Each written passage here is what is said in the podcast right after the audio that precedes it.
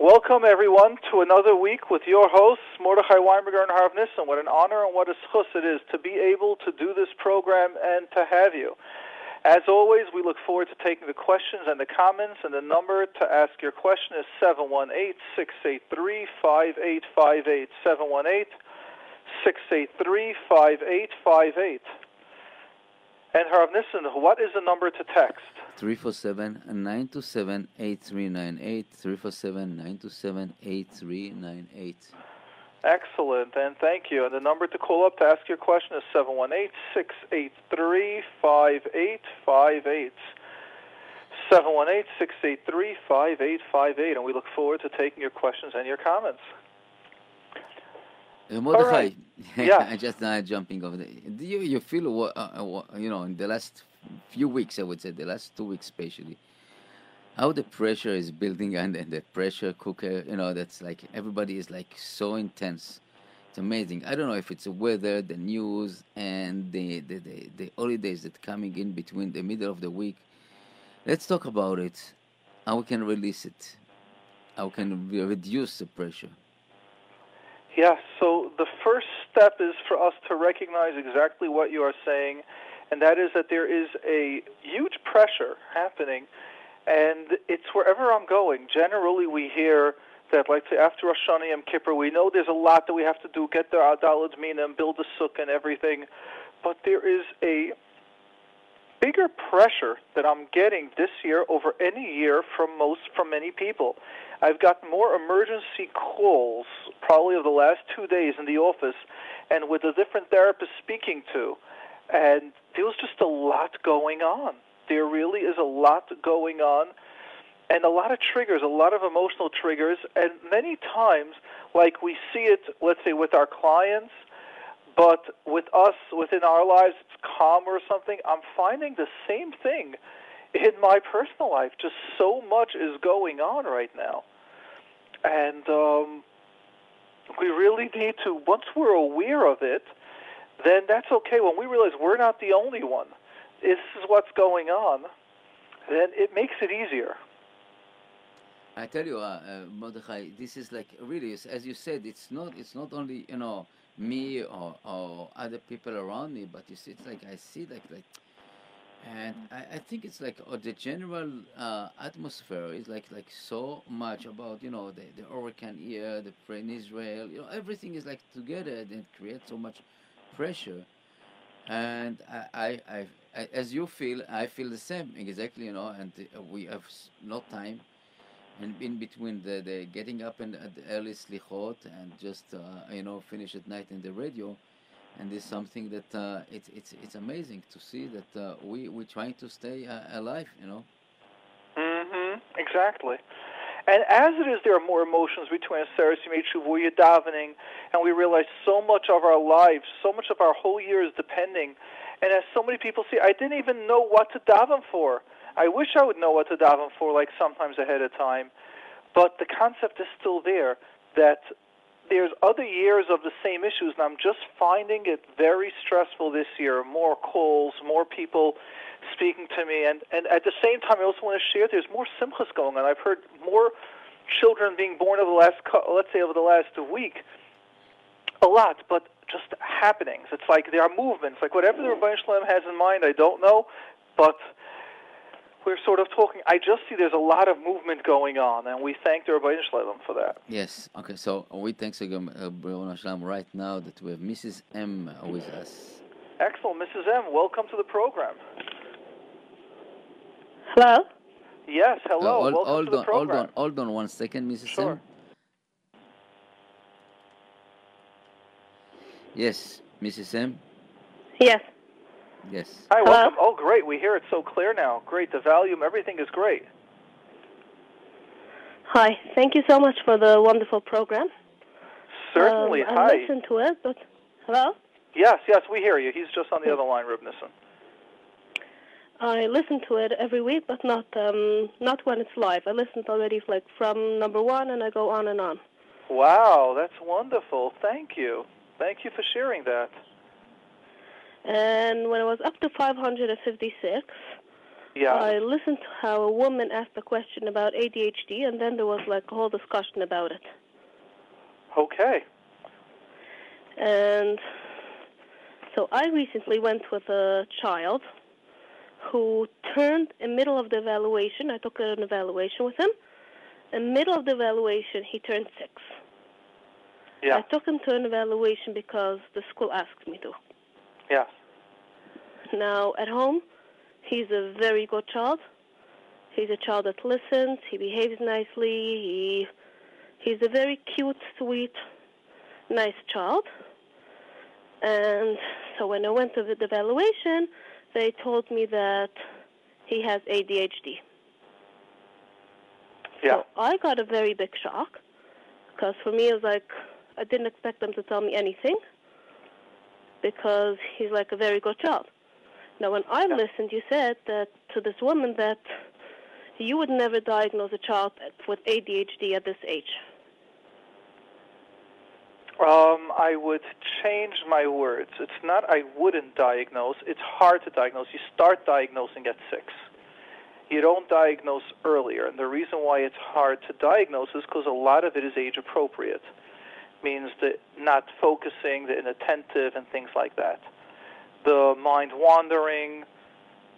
So some kids develop at different times. So yes. But if someone is trained, or if there are problems, like why would the school send a six-year-old to be evaluated? Because they claimed that in in school that he was like a pretty difficult child in school. Difficult But as at home, behavior? he's not a what? Difficult as in behavior, or difficult as in concentrating? Where is it? Um, he didn't do his work. But I also claim that he's one of the youngest of his class. And when I had the meeting at the end of the year, he was still five. And they were claiming that, you know, a child that is six years old was not supposed to act like this. And a child who is six years old is supposed to, like, so I kept on telling them that my child is not six years old. Like, look at him as a five year old. He's like either the All right. So why one don't of the you keep him? A simple questions. So why don't you keep him back at class? So this is what we're we're, we're going to do now. Uh huh. Excellent. This is one of the things. But my question is that I still have to go back one more time for the evaluation just to get the results. Mm-hmm. Now, should I go for like a second opinion? Let me explain to you the difficulty in what's just coming up now. What's coming up is you're telling me that he has behaviors in yeshiva one type. At the therapist, when they did the evaluation, he had the same behaviors, and at home, he didn't have those behaviors. Because you also said that if, uh, that a child usually, if they would be diagnosed at six, like the mother would also have to see a problem at home. Yes, generally you see the problems all over, but less at home because at home this free. You don't have to sit, you don't have to listen. Although I'm thinking, what do you really do with six year olds? There's more jumping so around the one thing, it took me a very long time, like, to realize, like, I was trying to, like, she tells me ADHD, and I was trying to, okay, so where could I find it? Like, I was trying to make sense of the whole thing. One, one place that I did find that it was, um, that I could see, you know, maybe that he has ADHD, that they have homework that tell him. They have to say a few psikim every single Yeah. day. Excellent. So I had a very difficult time saying with him the Tehillim. I didn't do it every single day What was difficult? because I know that the Tehillim is supposed to take about five minutes. Yeah. I have other children. I know that I know that they don't give it for you know just sit like an hour saying Tehillim with your child. I know it's supposed to take five minutes just for the Ivri practice. Mhm. Now my child, I timed it more than once. It took me a minimum of 15 minutes, not because he has a hard time with the Ivri, Mhm. just because he either he would say two words in a row, then he would see the next word is a song, the next word is a word from Chimish, the next word is the similar to the is rhyming to the other word. He would have like every single word he would find something else. I'll tell you, it's it's very hard for me to say what's going on. Just just you to be clear, like I I, I don't know. You can diagnose at six when it's very clear to everyone. So I don't. I simply don't know. I simply don't know. In other words, that's why there are professionals that do the diagnosis. Under six, you usually don't. But when sometimes things are so clear, I would even make another recommendation if the teacher allows you to be in the class. Ask if you could be one day in the class, just sit in the corner, or even two, three hours, and see what they see. Because what's happening right now, it's like you against the school. It's, It's like not. school- No, it's not like I don't believe the school. It's, it's just that I personally had more of a difficult time. Like I don't see anything wrong. At, like at home, he's not. I know that, but understand that child. eight, right? But sometimes it might not be that he's hyperactive. It might be that his mind, well, there's the inattentive and the hyperactive. Actually, she did means- say the age also for him. Right. Okay, so I would, if they're okay, I would ask them permission if you can sit there. I know most cl- most teacher most teachers won't, but I'm just saying anyhow. If they would allow, I would ask you to uh, to see if they would, by any chance, give you permission to be there. Yeah, no, I I don't think I would do it just because it's a boys' school. It's not a girls' school. Ah, I got you. That's the way. I wonder if your husband could then sit in, just to see what it's like. I have another question. Yeah. What about changing the class? Right. Did they? What did they say that's, last that's year? what we're gonna be doing. We're gonna. Well, they're going. They're staying back a class, like, because he could be. He's the There was youngest. also another thing. I said like, first of all, he's the youngest, hmm and also the class that he was in was a very difficult class. hmm There was a lot, a lot of difficult children in the class. That's what the teacher said. Yeah, these can also be different reasons why. Again, I, I don't want to say no, and if you went for an evaluation, you know, they see a lot of stuff there, but at the same time, environment makes a big difference. I was just now, I was just having supper, and one of my kids was like overtired, so they started now their whole little shtick saying, I don't have friends, and I don't like the block, and then stuff like that. And all of a sudden, my little three-year-old's just copying, and I don't have friends. So I go, you have this friend? Okay, that's one. I go, you have a friend? Okay, that's two. And I have that, like, like copying, like, you'll see, have five friends, but I don't have any friends. It was just so cute to see a three-year-old copy an older one, and the older one's just overtired. Mm-hmm. So what I'm just bringing out the same thing is that if classes are in a difficult class or other stuff going on, and again it's young, I you know I I wouldn't say it's shtissim, and I would respect what the teacher says. I would also respect what the what the evaluation says, but I would be doing a lot of the stuff that you're just doing, like we said, discussing like holding back again, since it's the youngest from that class. Now they'll be from the oldest, or at least average age in the other class. Yeah. Um, do you have any other things like what kind of therapy or what kind of other things I should do with my child? I don't know yet what your child has. I'm personally not that convinced. Uh, you know, I, I just have a hard time diagnosing a kid ADHD, especially when at home things are good. Now that you're saying about the learning, I would try a couple of times with him davening and tell him, okay, let's focus on just davening, just doing that, so you can see what it's like when he has to focus. Okay. I have um, another question.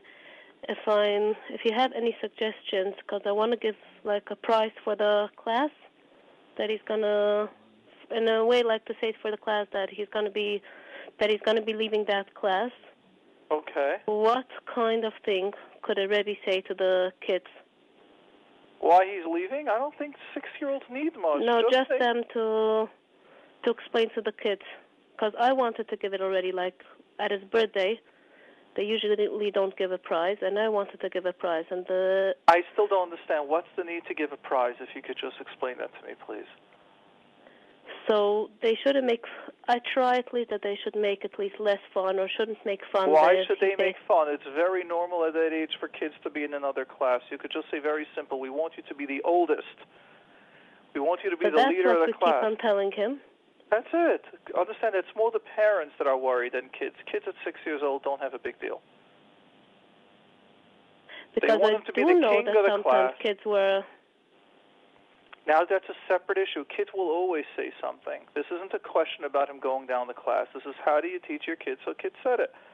and it's the way you shared it. I always share the story over and over. I'm saying I must have said it at least 10 times on the radio, so if you heard it already, just enjoy the story. I was once walking many years ago. I went back to my cheder, let's say where I grew up, and I, whatever it was, I went to pick someone up. I was just walking down by the hall, and I found those bashert. Like Hashem, thank you for giving me this amazing opportunity, because I was on the radio at that time, so I could share the story. And the story is as follows: As I'm walking by and waiting to pick up whatever this person I was picking up, I'm waiting at one of the doors, and it's recess. They had a break, and it must have been eight-year-old kids. And one kid tells the other one, "Ha." Your father, that's the only piece, piece that I heard. Ha, your father is a lawyer. My father is on food stamps. Even the government gives him money. Food, food stamps in America are where the government supplements yeah, your, yeah. your I, I know about this program. Exactly. So it's all about how you present it to your children. Ha, your father's a lawyer. My father's on food stamps. Even the government gives him money. Yeah, but the Now- thing is also that the Rebbe also told me that he first wants to ask somebody, like, he doesn't want, like, just to give out the prize and to just that. He doesn't I don't know why give, you like, need to give a prize. Why are you making a big deal out of it? I, you're the one wanting. I don't know why there's a need to give a prize. Why give anything? It's the end of the year. Goodbye. Thank you all. And then he goes to the next class, and he goes over to the next class next year. I'm saying after Sukkot he comes back. Why is there a need to give a prize? They're not teenage girls where you're giving stuff. Boys don't give prizes. Kids don't need prizes. I'm trying to understand if you can explain to me what's the purpose of giving a prize. um, first of all, he doesn't want to stay a class behind. That's one What thing. is, that's you talking to your son. What does that have to do with a prize?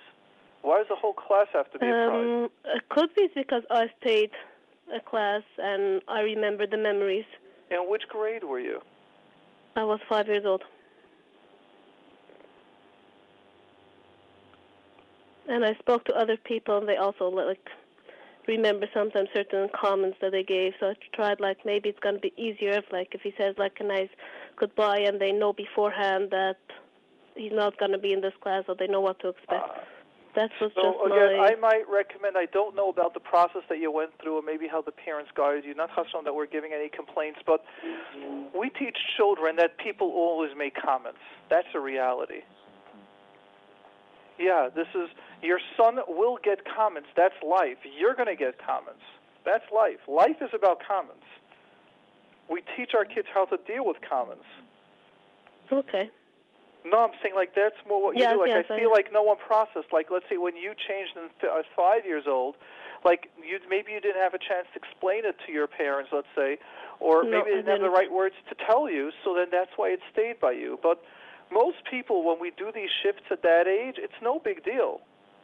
It's like they call you a baby. Oh, you're a baby. You're in first grade, and then you say no. I'm like you teach your son when someone's going to make that comment. All you say is no. I my my parents want me to be the king of the class. Like you teach him a response.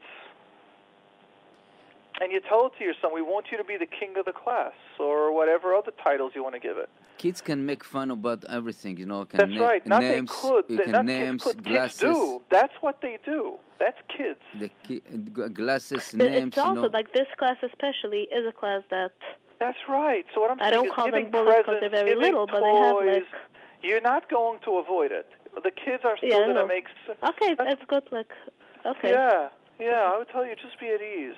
Kids will make comments. That's it. And you practice with your kids; they make comments. Give him some I didn't- weapon. Give him some weapon about names. Yeah, you teach this. them how to challenge it. Exactly. That's more what we would focus on. Someone's going to make this comment, and you can share. I have that being on the radio. Oh, you think you're so cool that you're on the radio? Or sometimes people tell me, "Oh, you're really not such a good therapist. It's just because you're on the radio, so that's why people are coming to you." But really, you're not. I'm saying comments you get all the time. I get stupid comments from people all the time. You'll be surprised at comments. Some people are afraid of me. They're afraid to say anything, and some people will just make stupid comments. It, it really is. They go, you know, I really don't mean to hurt you about it. Like this is part of life. Period. Just life.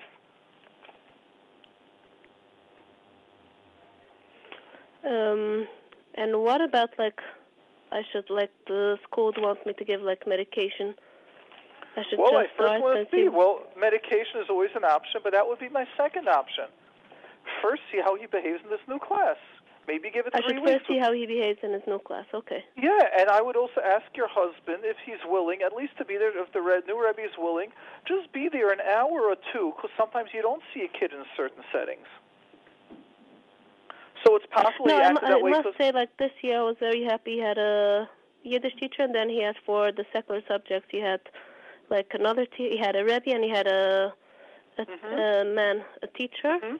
Yeah. And um, like like wasn't it, I said like one thing like people were telling me comments on the teacher or the this and I said like that's one thing that I can't complain because they were both one is a very experienced and the other one was also very very good and nice Doesn't so mean they it were doesn't both very say, good so I Great, did and did believe they what both they're and telling did me they both find and they both said that he seemed like ADHD jumping all over and he couldn't sit they still? didn't say the word ADHD they were just saying Right. that they're having a lot of difficulties with this child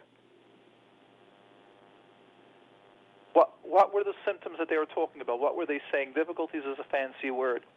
What are symptoms? So they said the at the secular subjects they were doing a lot of work. They said first of all that most kids get used to the pre like first they were in CPE like in the Gaudery program and the, you know like you play a lot and you don't Hmm? sit on a chair a lot.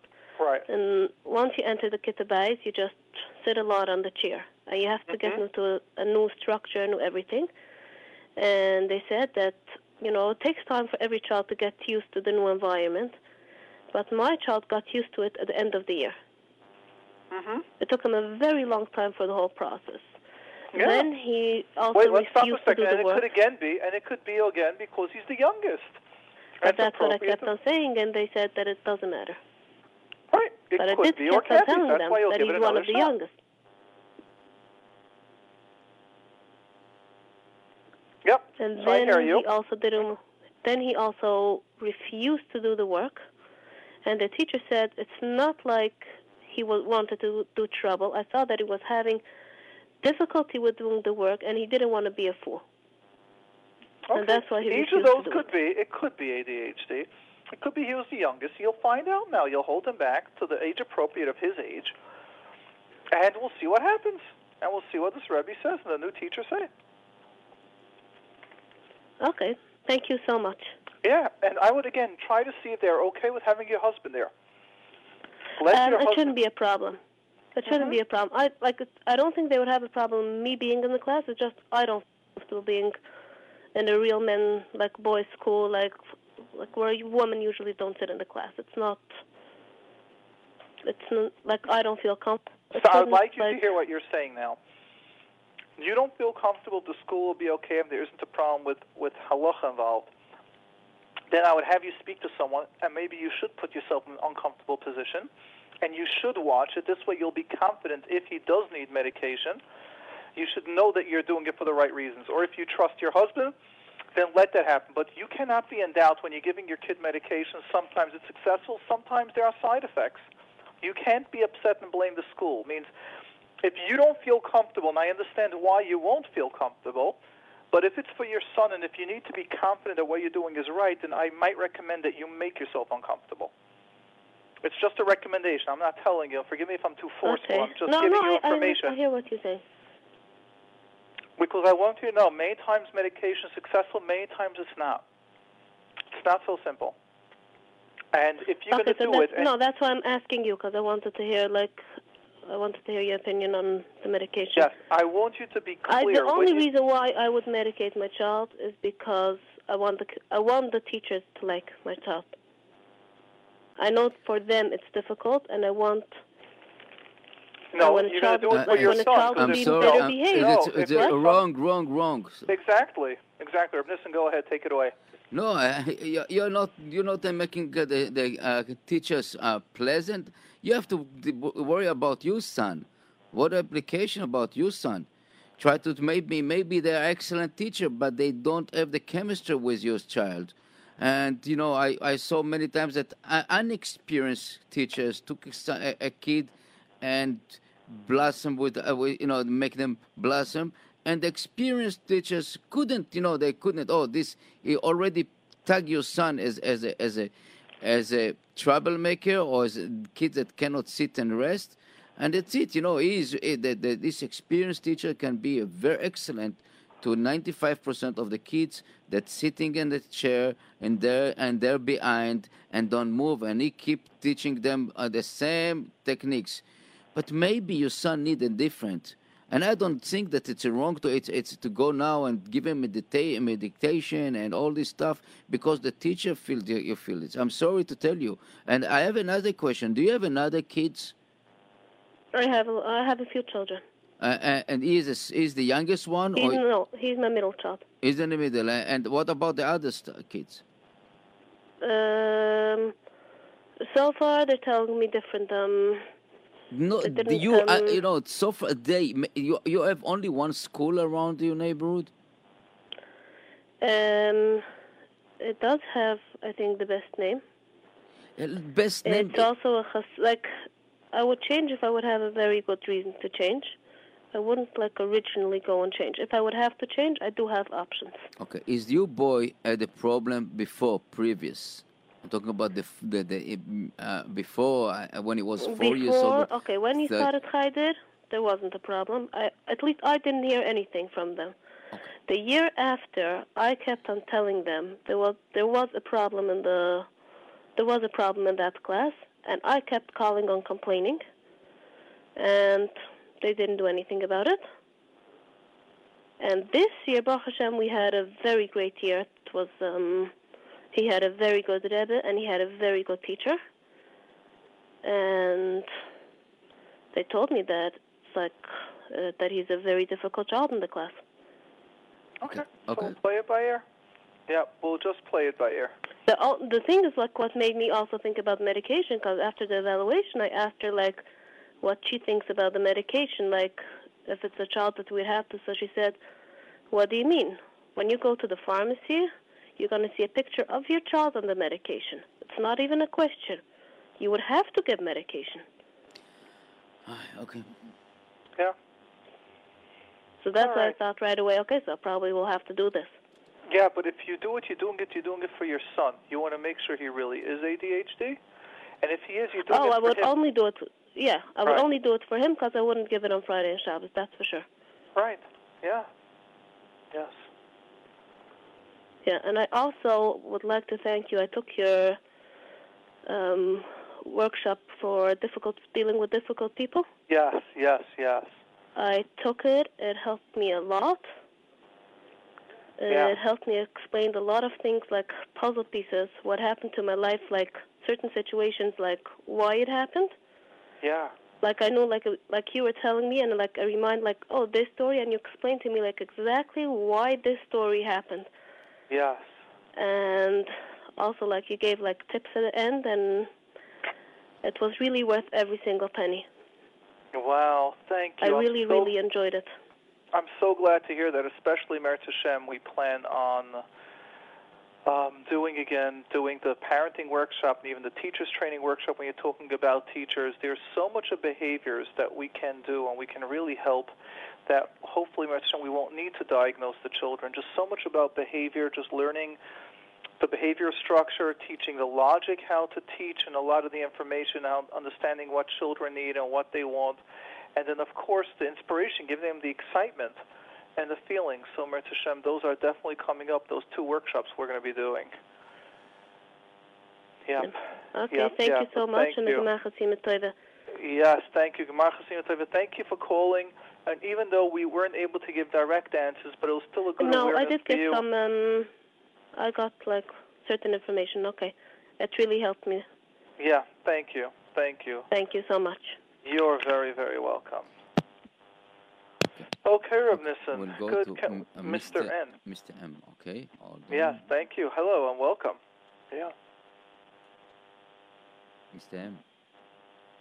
Hello? Hello. Yes. Yeah, Yeah, what Aleichem. Welcome to the program. Yes. yeah. I listen to your your programs; they're amazing. Well, your your lectures, sixty-two. Um, well, thank um, you. I just want to comment. I just want to ask you a question. I I I'm 18 years old, and I was like when I was like 12, 11, whatever. I was bullied in school, like terribly. You- what did you have in school? I was bullied in school. I said. You were bullied in school, yes. Because I was always like, the, my parents didn't have money. That they couldn't dress me well. I, I wasn't like came from a normal home situation, but they didn't have money. Yeah. So that's probably not the reason. The reason is because they were booking from me. Yeah. So I was wondering if, and now I'm like 17, oh, by 17 years old, I went, I, I, I, I like discovered I have a nice voice. I have a Nice. nice voice I could sing. So I went to voice lessons, and like afterwards, it, it came back the same, the same idea. They were like hurting me. You don't know how to sing. You don't know how to do it. Uh huh. Is it myself or them? You know, I'm 18 years old. I'm supposed to be like, um, confident. I'm being confident on myself. No. Mhm. So, how would I be able to get out of this? This Uh-huh. Just go strong and go on. I'm going to a new yeshiva now. So I don't know how to do it. So you're Oh, you asking a yeah, I hear you very clear. Let's see if I got your question. Your question is you're bullied in a yeshiva or in your past. Now you discovered last year that you've got a good voice, you're taking voice lessons, and you're going now to a new yeshiva, and you're concerned that your past is going to go with you in your future. Yes. That, Yeah. I want to build my confidence. I want to be able to sing at, at events for weddings. Don't know. Yeah. Yes. I definitely hear you clear. The difficulty is that you're asking a complicated question as if it's that simple. And it's not. Let's understand it. If it was simple, I'll just tell you you're changing to a new place, so just move on. No, it's not your past. Why doesn't that work?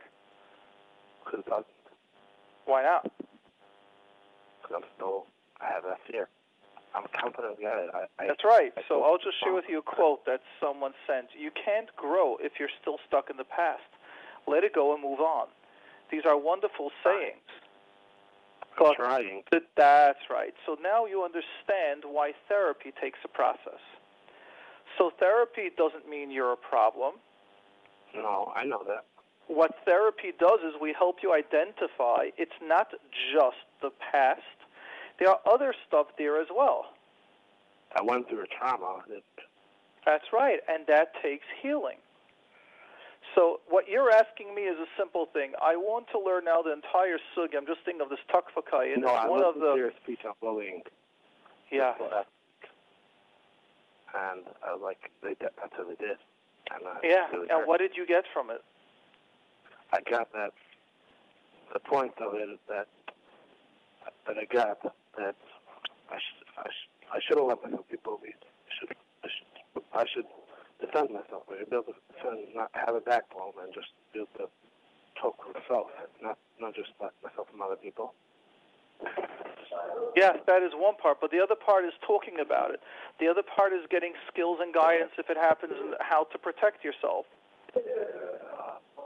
So I should go to In, therapy. in other words, what I'm saying is you just need guidance.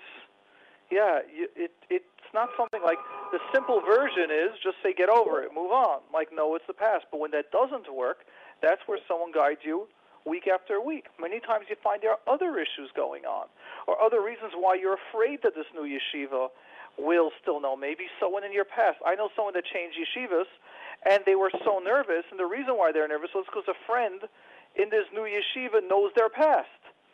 Like we need to process it. So therapy is about identifying. I don't know identifying. if the new yeshiva, nobody knows me. Again, understand what's happening. You're trying to tell Yeah. me why it shouldn't work. If you're still afraid, then we need to identify why you are still afraid. I don't feel comfortable doing this on air in front of many people listening. Yeah, yeah. I can def- I can definitely do that, but it's not appropriate for you. I don't feel it's right for you. So my Yeah, point yeah. is that if you're still afraid, there are reasons and there are issues that need to be identified that you're afraid that might come up. Maybe you're going completely alone and you don't have anyone with you. Maybe you. There, I, I don't want to start assuming what is going on, but one thing that we do know is that there is a way for you to process the emotions, for you to be able to help you with the awareness that you're going now to a new place and how can you move beyond. And sometimes it's because you need to heal some of the pain that you went through in the past. Just leaving an environment doesn't take us out of it. Uh huh. I know that. So if someone's got a broken leg and you're telling them, okay, we're now changing rooms, I expect your leg to heal, that's not how it works. When someone was pained, just like the physical body can have a broken bone and you need to heal it, the same is with the emotions. Emotions can be hurt, and if we don't fix it, then people still walk around with those broken bones. And it's possible that you might be afraid of what happens if you'll get bullied in this yeshiva, how are you going to manage? And then you need to learn those skills. And once you learn the skills how to deal with bullies, then you might feel safe going to this yeshiva. So what I'm saying is, I don't know what is going on. All that we do know is that it is normal for you to feel this way. Okay. I was. Whatever. What What do you want to ask? I don't think it's good to talk about it on, online.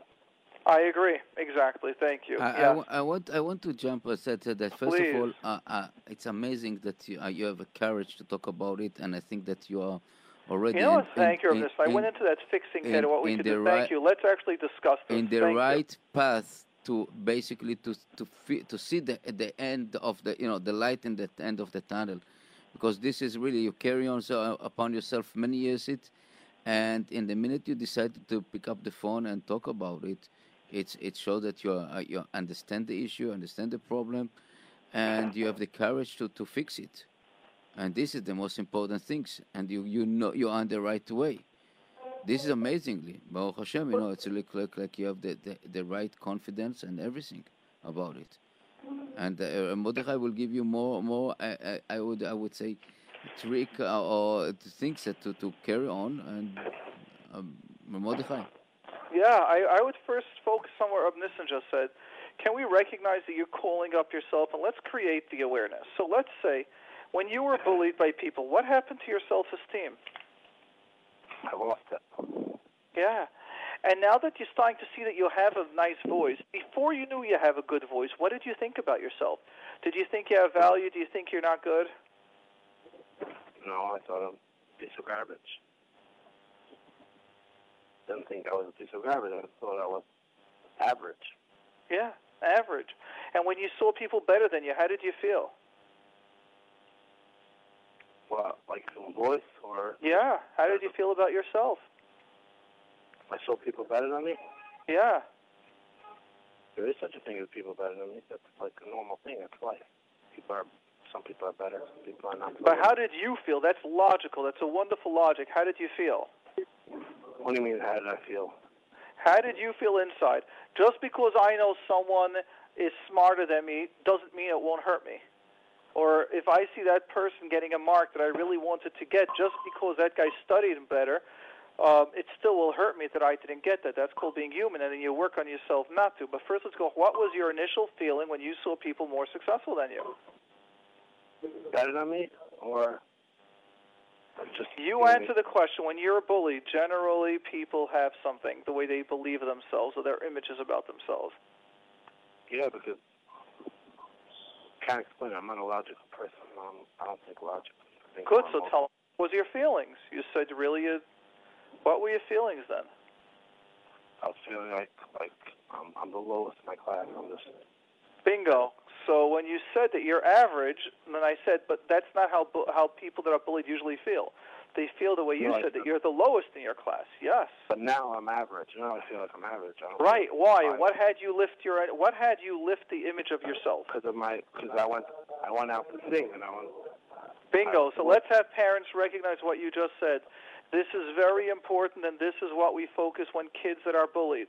What happens is when kids are bullied, they don't just believe, okay, it's a bad kid doing it to me, or it's a class doing it to me, or sometimes it could even be a rebbe or a teacher, it could even be a brother or a sister. I'm not going now into all the cases where it could be. When a person feels bullied in one place of their life, what happens to their self esteem is they get completely knocked down saying that I am worthless. It's not, oh, this person, but really I am worth. The value goes down to nothing. And we teach several skills to kids that are bullied. Number one, we teach them it's not them. Number one, we teach them how that person wasn't healthy. We teach them how to defend themselves and to stand up for themselves. And again, in the teachers training workshop, Merit we're going to be spending about a half a workshop on the bullying, both for the principals and the teachers to know how to deal with it. It's a start. It's not a comprehensive training for bullying. It's a full eight-day workshop. I should say eight evenings workshops. However, what we need to recognize and to know is that there are skills that can do. Now, what we teach the the parents as well, or I should say, in the teachers, is build up a child, give him a talent, give him a power. When people feel they're good at something, it doesn't just help one way. Just like the bully knocks them down by knocking something, and as Reb Nissen said, as we had by the first caller, people will always, especially kids, find different ways to knock you down. And I just want to remind the number is 718-683-5858, 718-683-5858. And let's go ahead get some more calls. But what I want to continue with your call is, and Reb Nissen, I would like you to please take over, and that is to see the power of just knowing that you have a good voice, you already, and taking some voice lessons. Those are investing that you feel average. And imagine when you'll start, let's say, davening for the amud in this yeshiva, you might get the mic once at some at some masiba in the yeshiva, whatever it should be, and you'll start thinking, "We go, wow, this guy's good. Yes, part of us, because I know when people, sometimes when people hear this, they go, shouldn't you have a self-esteem regardless of the world? No. There is a balance. There's on one level, just understand there's a psak halacha when you go achri rabim lahatos, like you pass paskin based on the roiv of a bezdin, and at the same time there's that similar halacha, which is if you know someone is wrong, hundred percent doesn't matter if a thousand people say the person's wrong, you still do what you're doing, and that's let's say by isser, afil elef batel. If there's an isser stuck in something, even a thousand times that amount, there's a time that batel beroiv, batel b'shishim, and there are times that nothing will make it will will kosher it. And the same thing, those are one of the tightest that the that the Christians that the that they had to the Ramban, and they told the Ramban, "Don't you paskin that you have to go basaroiv?" And since most of the world are Christians, and you should all convert. And the Ramban's answer was exactly this: No, that's if there's a safek. If we're not sure, then you go basaroiv. But if you know for a fact what the answer is, then you don't. And what happens is, is in our brains, we need that balance. We need our children teenagers to know they're good. And yes, we need to have within ourselves the self esteem that we're good, but we also need to get feedback from the outside. It is important to know outside feedback. Have your feedback, whatever it should be. Find something that it is special at and highlight it. Look for it.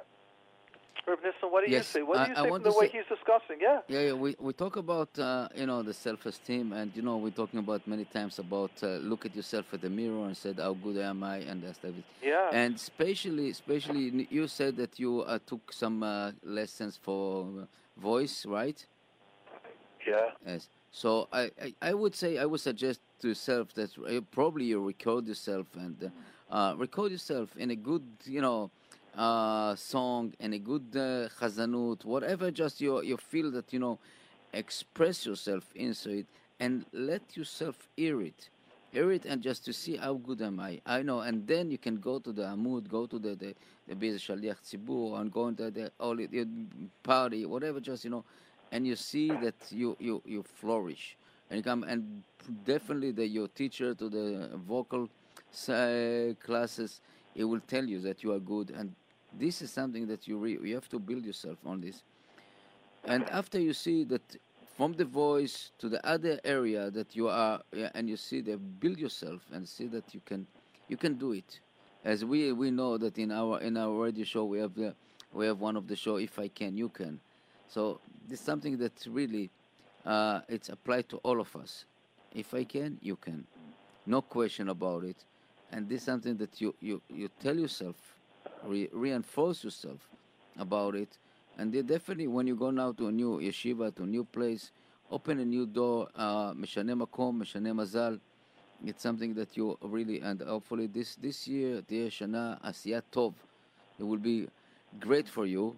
And I believe that you will get out. You know, all of us, all of us had bully in our life and disappointing from people. You know, left and right. Just look yeah. forward. Look forward, and I uh, I will repeat something that I always said. It's you know Eshes Lot. you know, when she she look back, what happened to her? She become a bitter and a rock. She couldn't move. Nice. I like that concept. And this is something that's happened to us. You know, when you look, when we look backwards, we just become a rock. We cannot move and become bitter. Look Wow. forward. Look forward. This is something that I, I, I always uh, repeat it. You know, just and it is something that see the good, see the, the what we can do. Don't see what what could happen and blame the, the, the, the kids from the class that they did to you like this. Just see the good. You know, see that right now you overcome all this bulliness. You become stronger and stronger. Become better person. Now you can realize what to be bullies, and you never bully other kids. You know other people because you know how to be in the other side. You can be, you know, you can be protector uh, if you see something in the classroom. To uh, now you're old, you know, uh, a, a little bit mature, so you can see somebody that's bullying other people.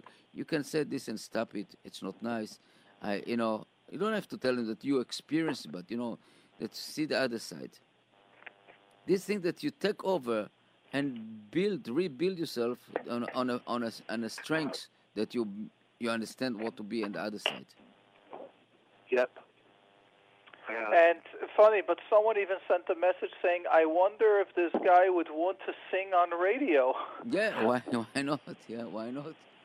Yeah, why not? Do you feel comfortable? You won't be able to hear really whatever. I don't feel pretty comfortable because I'm gonna. You can come to the studio. You can start the studio one day and just uh, we can record you or something. This it will be Yeah, and we can play it. This Yes. will be unbelievable. Yeah, when Yeah. they're here. If you'd like, we would do that. What? Can do a recording. They have a great mic system, and you can do a recording. I don't have a problem, but when? You'll work it with Ruben, and you can call back, send a text message to the number, and just say when, and we can play it over here during one of the programs. yeah. And this is just seeing your confidence. The confidence of where you are. And I just want to share again for all those listening, the number is is 718-683-5858, 718-683-5858. And the text number is 347 97 8398. Okay. Yeah, Uh, thank you. Thank you Yeah. and all the best. Okay. גמר חתימה טובה Thanks for helping and me out. thank you. Yeah, Rav Mordechai. Yes, beautiful. Again, the number is 718-683-5858, and the text number is 347-927-8398.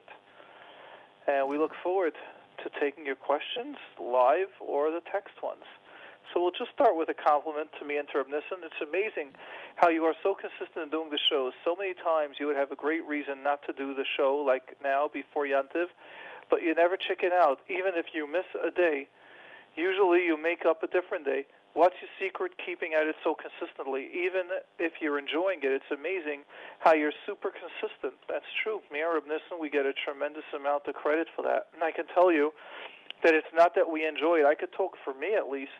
It's about the responsibility and knowing that there are people there. So I do a Motzei Shabbos program, which is in Yiddish for Kol Mevaser, and it's a balance. Means I did not do it this Motzei Shabbos because the week before it was Yantiv, and there we only can have men people that call up to ask the question in Yiddish, and because we didn't get callers, I did not put in the energy of just doing a program of just questions and answers of texts. Means it's both ways.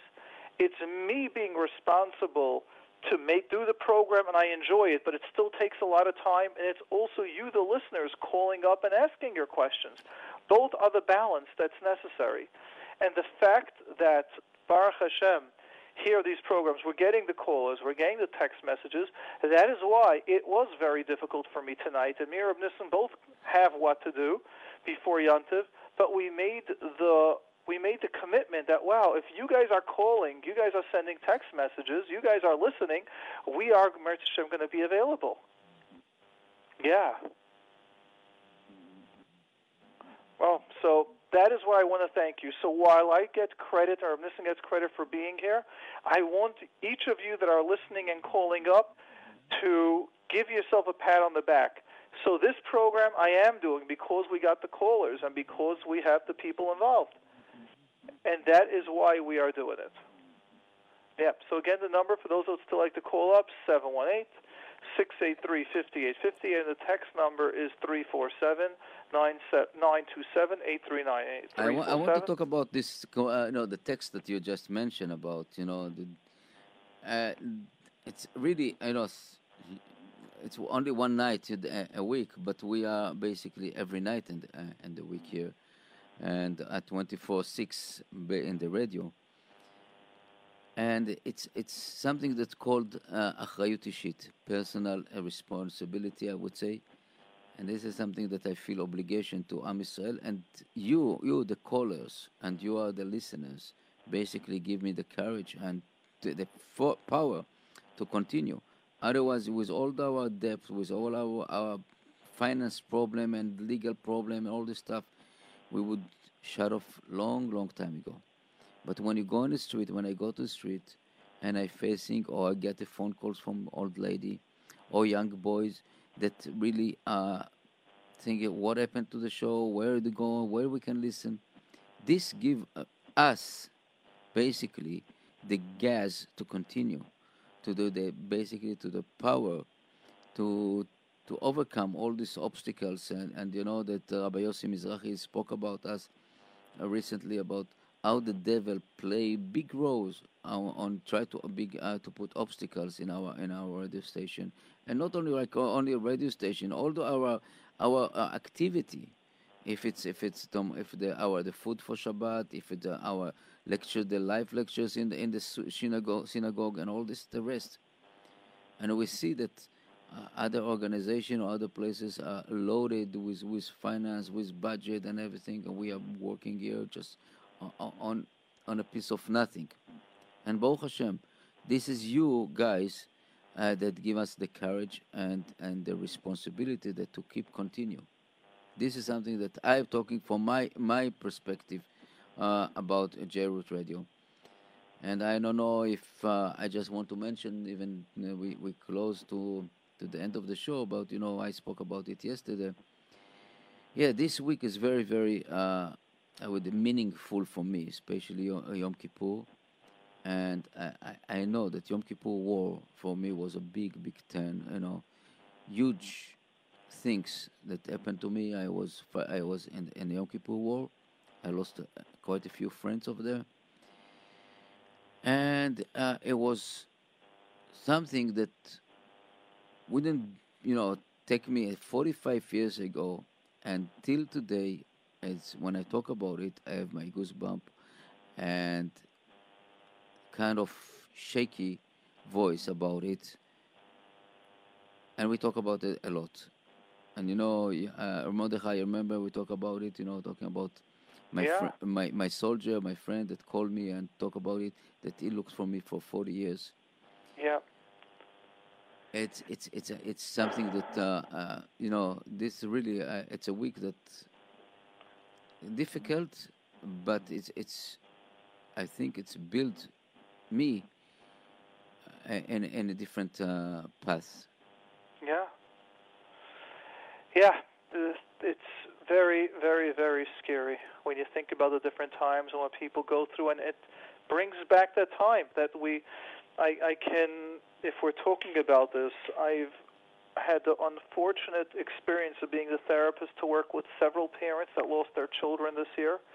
And it's very different when you have a child or, let's say, an adult that has lost a parent to parents that lost children and it was very difficult on me. Part of when I went to my individual therapy that I go for weekly, part of it um, was seeing the pain, having those images, and we call that vicarious trauma or secondary trauma. And there's a lot, a lot of literature coming out how therapists are burnt out. The therapists get affected by that, and that's just us and Rav Nissen. Like you are working, you were there, you went through it, the Yom Kippur War, and people, like you said, close friends were were killed, and it was a time but there was no preparation. It was just all of a sudden go out, take the guns, and, and hopefully, you know, they will be survived. So it's It was the opposite. I would say it was the opposite because we were felt so confident. We felt that nobody can touch us. You know, we can do whatever we want, and suddenly we felt that we are nothing. And this was the big shock. This is really the, the something that shocked uh, us very, very strong. I would, this is, was the that's why they call it the Yom Kippur War over there. The, the, the uh, unbelievable uh, effect to all the Israeli um, people, but especially the people that was in the front line and you know get it, uh, uh direct it as my unit was. Yeah. Uh, I know that. Uh, but you know when when you look when you're looking about it 45 years later and you see my friend that died they're still 20 years old Max and yeah. Kobe and Eliezer and Owen, all these, they are 20 years old. And we yeah. are the older. There's something. Yeah. So, so, so true. We're just going to take a message. Someone sent me a message, but it's about Yom Kippur, and it's an important lesson for all of us. Here's the question. I'm wondering if you can answer it. If someone hurt me terribly, due to their denial, he is unaware of it. What's the point in letting him know that? I'm very hurt when I don't, when I know I won't be able to forgive him in the near future? Let's hear this question. So the question is, if someone hurt me, why should I tell the person that they hurt me if I'm not going to be able to be mochel them? And I think we're going at it a bit backwards. That means the reason why you're informing that person that they hurt you is a large part for you means in order for you to eventually forgive them, you need to go through the part of informing them and informing people when they hurt you, and to make sure that you can protect yourself. That is the first step. Understand, the first step, not the first step, that's one of the important steps. That is being able to speak and express what was done to you in a safe way where the other person will hear you.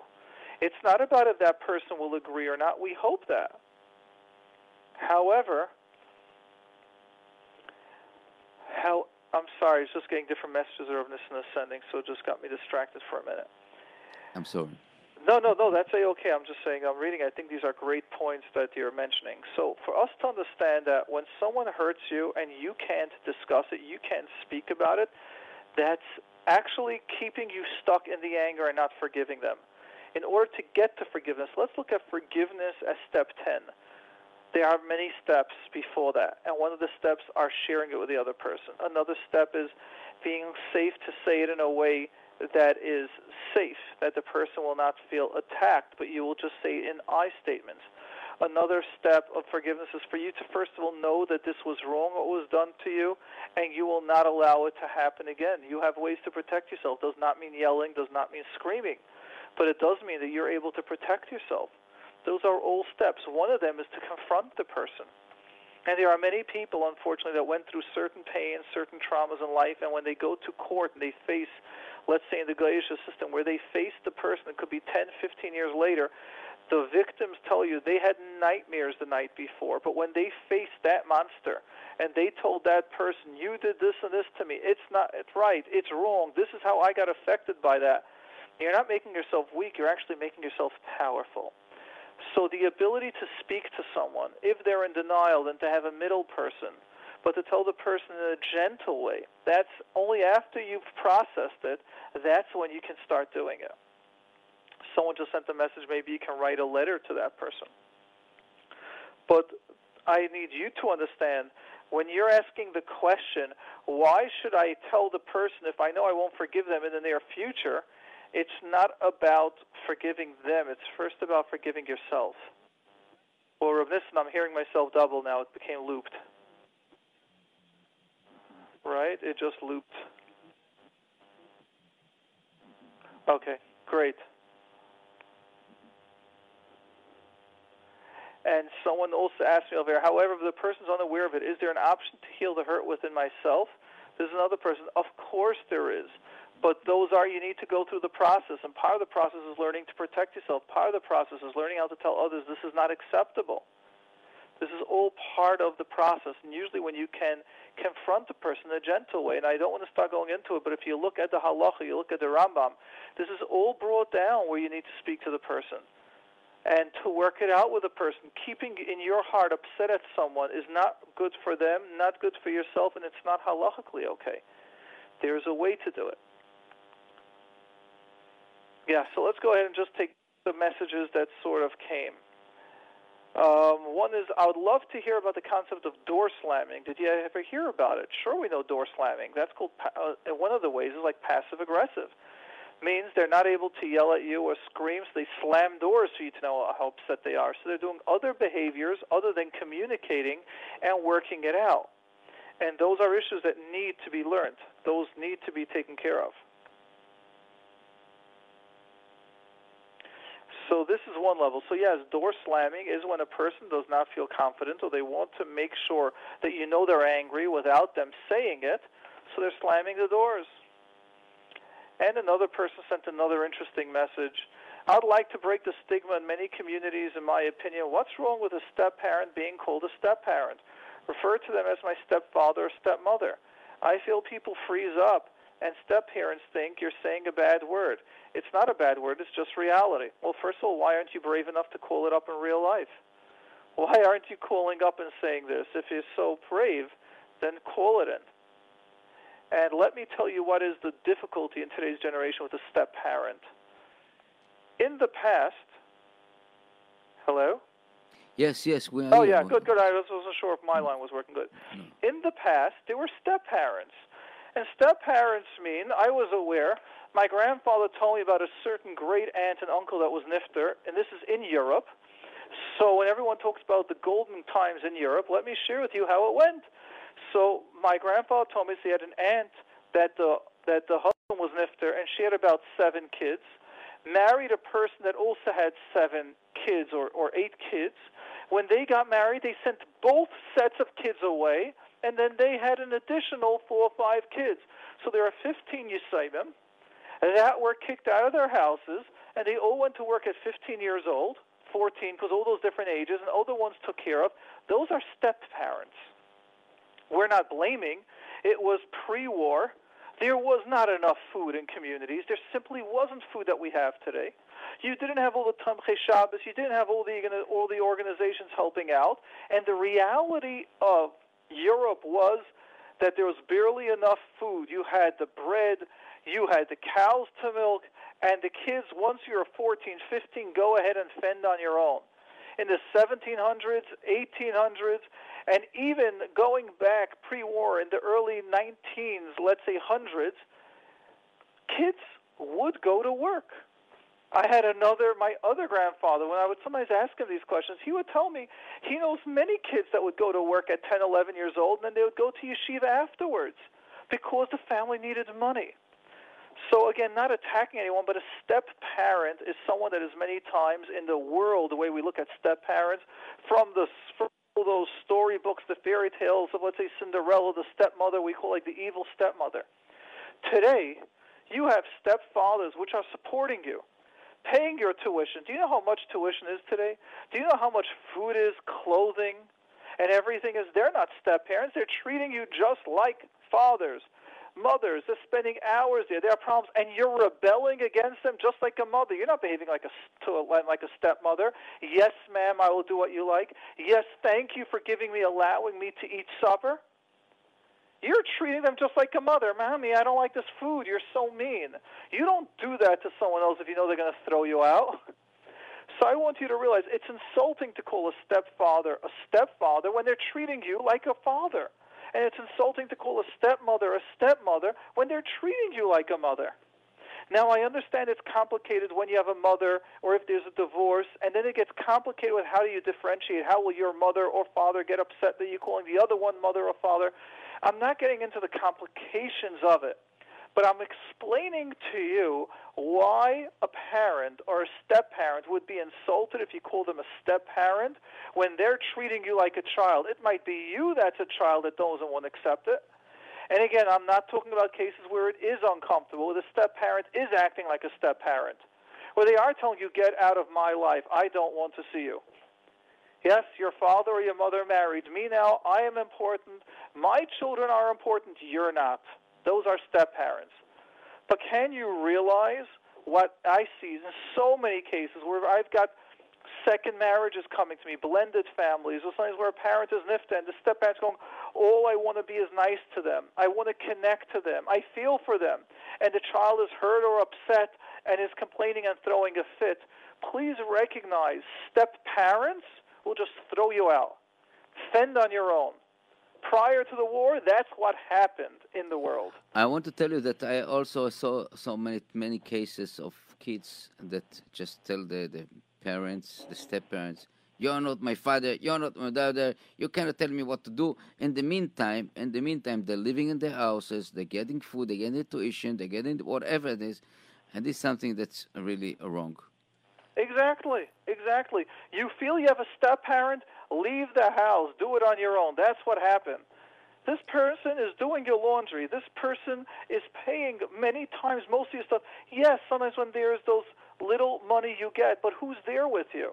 Chas when you'll be in a hospital, Chas there should never be. That step parent will be there. They're not treating you like a guest, they're treating you like a child. So don't you think they should get the respect that a parent gets? Okay, we'll take the last caller. Okay, let's go to Mrs. Mrs. S. S. Hello. Yeah. Yes. Hello? Yes. Hello and welcome. Yeah. Hi. I just want. I just wanted um, to share some feedback. Please. Um, always appreciate that. Okay. So I called. I think it was a week or two ago, and I asked about um, a case manager who's asking me a lot of questions about my friend, and I'm not comfortable answering. Yes. Yes. I remember you know that what I'm question. About. Okay. Basically, the question was that um, that I have this case manager is asking me a lot of questions about my friend, and I don't know what to do. I don't want to get involved. I'm too young for this. I can't. It's just not from my age. What's interesting that um, the next day he called me up again, and um, I was so nervous. What is he going to say, and what am I going to say? And basically, he started asking questions like, "What did you do? What are you doing? Whatever." All all kinds of questions that you ask. And I just said, and I just said, um, "Okay, I'm sorry. I'm just." signing off from the case. It's not for my age. It's not for my stage. It's just not for me. It's just bigger than me. That's what I said. And then I was very shocked. I, I thought he's going to start asking me and begging me and telling me what a big mess I'm doing or whatever.